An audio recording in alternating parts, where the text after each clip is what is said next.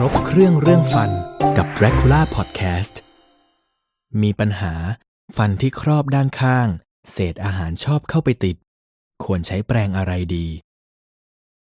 โดยปกติการครอบฟันจะเรียนแบบฟันธรรมชาติ ซึ่งจะมีการชิดกันระหว่างบริเวณฟันข้างเคียง เศษอาหารก็อาจจะไปติดได้